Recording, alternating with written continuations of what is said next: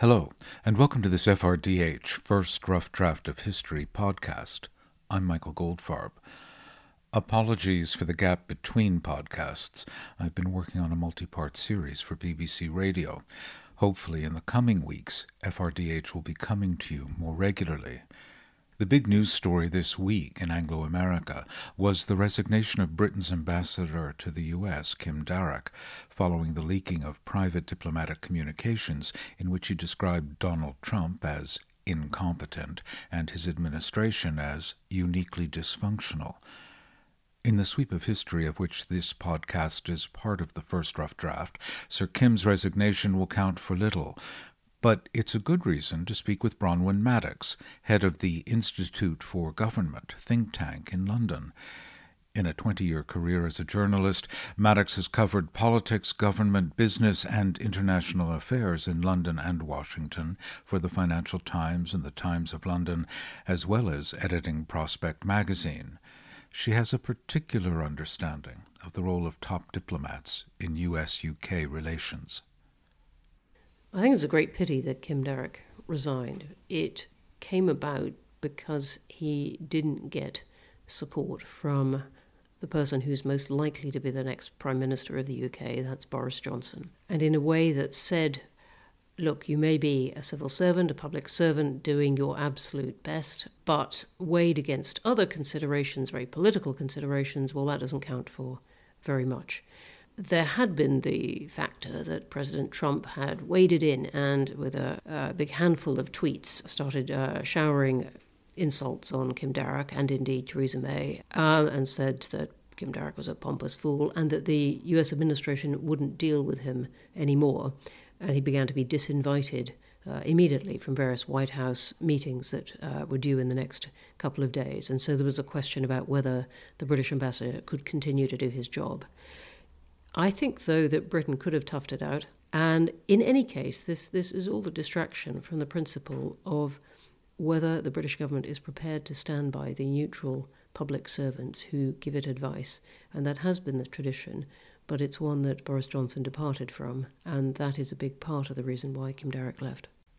You cannot underestimate how important this idea of political neutrality is amongst those who reach the upper echelons of the British civil service. It's not quite the same in America.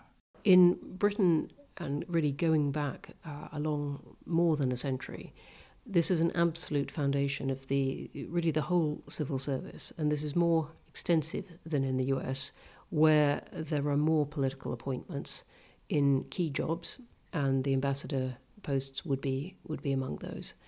Um, in the UK, many more of those are, are held by the neutral civil service. Now, you can put arguments either way.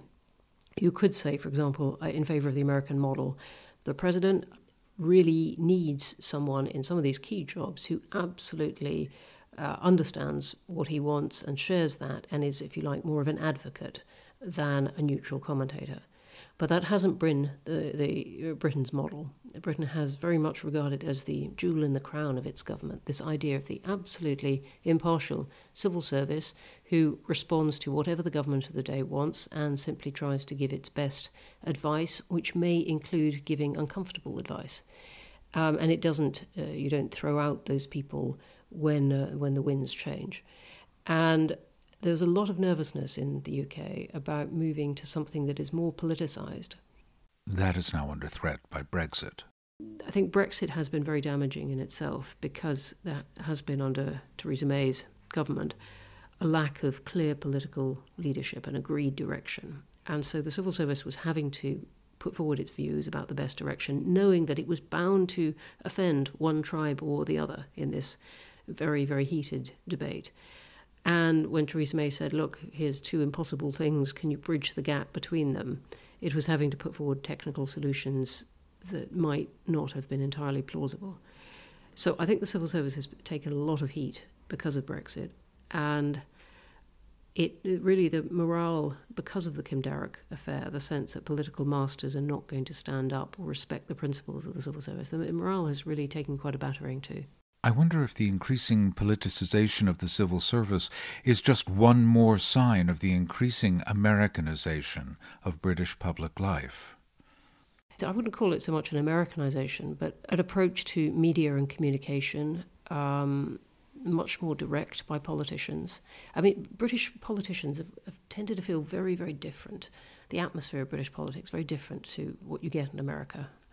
I've followed a lot of uh, American politicians and would be politicians who are really good at those essential extrovert techniques of walking into a factory or kindergarten, talking to, to everyone, very open, friendly way, and saying very quickly, This is what I'm about. British party politics is based on the party. And you need, if you're going to get on in it, you've got to climb up within that party. And it's much more sort of internal, introverted skills, not really directed as much towards the public. At least that's the way it's been. And then people emerge at the top of the, the party, and so then they're, they're, they become the candidate for prime minister if the party overall is going to is going to win election. Um, it's really been a different set of skills. Suddenly, you're getting because of social media, because of just the way everyone projects themselves these days, a demand for politicians to be much better at communicating directly with the public, getting rid of um, uh, mediators like the media, uh, just talking directly on Twitter or whatever, and separating themselves a bit from their party. And I think this could have really huge consequences for the British party political system. I mean, we've seen in Brexit the party is beginning almost to fall apart politicians making up MPs making up their own view about what they think on Brexit and and, and not really caring what the party, party leadership tells them to do about it. So you can see, I think, parties beginning to come apart, and that could begin to look something much more like an American system. You can see the unease at the idea that the next prime minister is going to be picked simply by the 160,000 members of the Conservative Party not by the whole country. And so a sort of democratic incredulity at this manifestation of the party system saying, well, wait a minute, shouldn't the whole country pick, pick this person? So I think things are changing, but that is as much a consequence of uh, social media and of sort of individual views and the strength of those as anything really American. One area of British official life that has yet to be politicized is ambassadorial appointments to Washington. Kim Darroch was a career diplomat in the Foreign Office. It's not the same going the other way. In the 35 years I've lived in London, only one American ambassador was a career diplomat, Raymond Seitz. The other ambassadors were friends and campaign contributors to the incoming president. I profiled Seitz for NPR 25 years ago, and he told me that the job wasn't as important as it once was. The role of American ambassador to the Court of St. James, the official title, had changed. Modern communications meant that presidents and prime ministers could have regular conversations by phone and by teleconference. Beyond that, the two countries' elites had grown together. On their upward career paths, American and British high flyers meet doing graduate studies at places like Harvard and Oxford or as visiting fellows in the prominent think tanks of Washington and London. They also maintain regular contact, so the task of providing analysis to the respective governments is less part of the ambassador's job. Yeah, you get many ambassadors saying it's not everything the outside world thinks it is. Uh, there's an awful lot of hosting receptions with you know business delegations, and you're a kind of uh, hostile for ministers coming through, um, or you know great parties coming through, and you've got you've got to look after all those. And yes, in these days of com- great communications, you don't have um, the clout that you would, the, the, the, claim to special inside knowledge uh, of a country that no one else can get back home. On the other hand, when you've had ambassadors who are weak, I'm thinking of the US ambassador at the time of the Iraq invasion. Quite a lot of commentary. This chap who wasn't very comfortable on the radio for a start, uh, on the key political programs.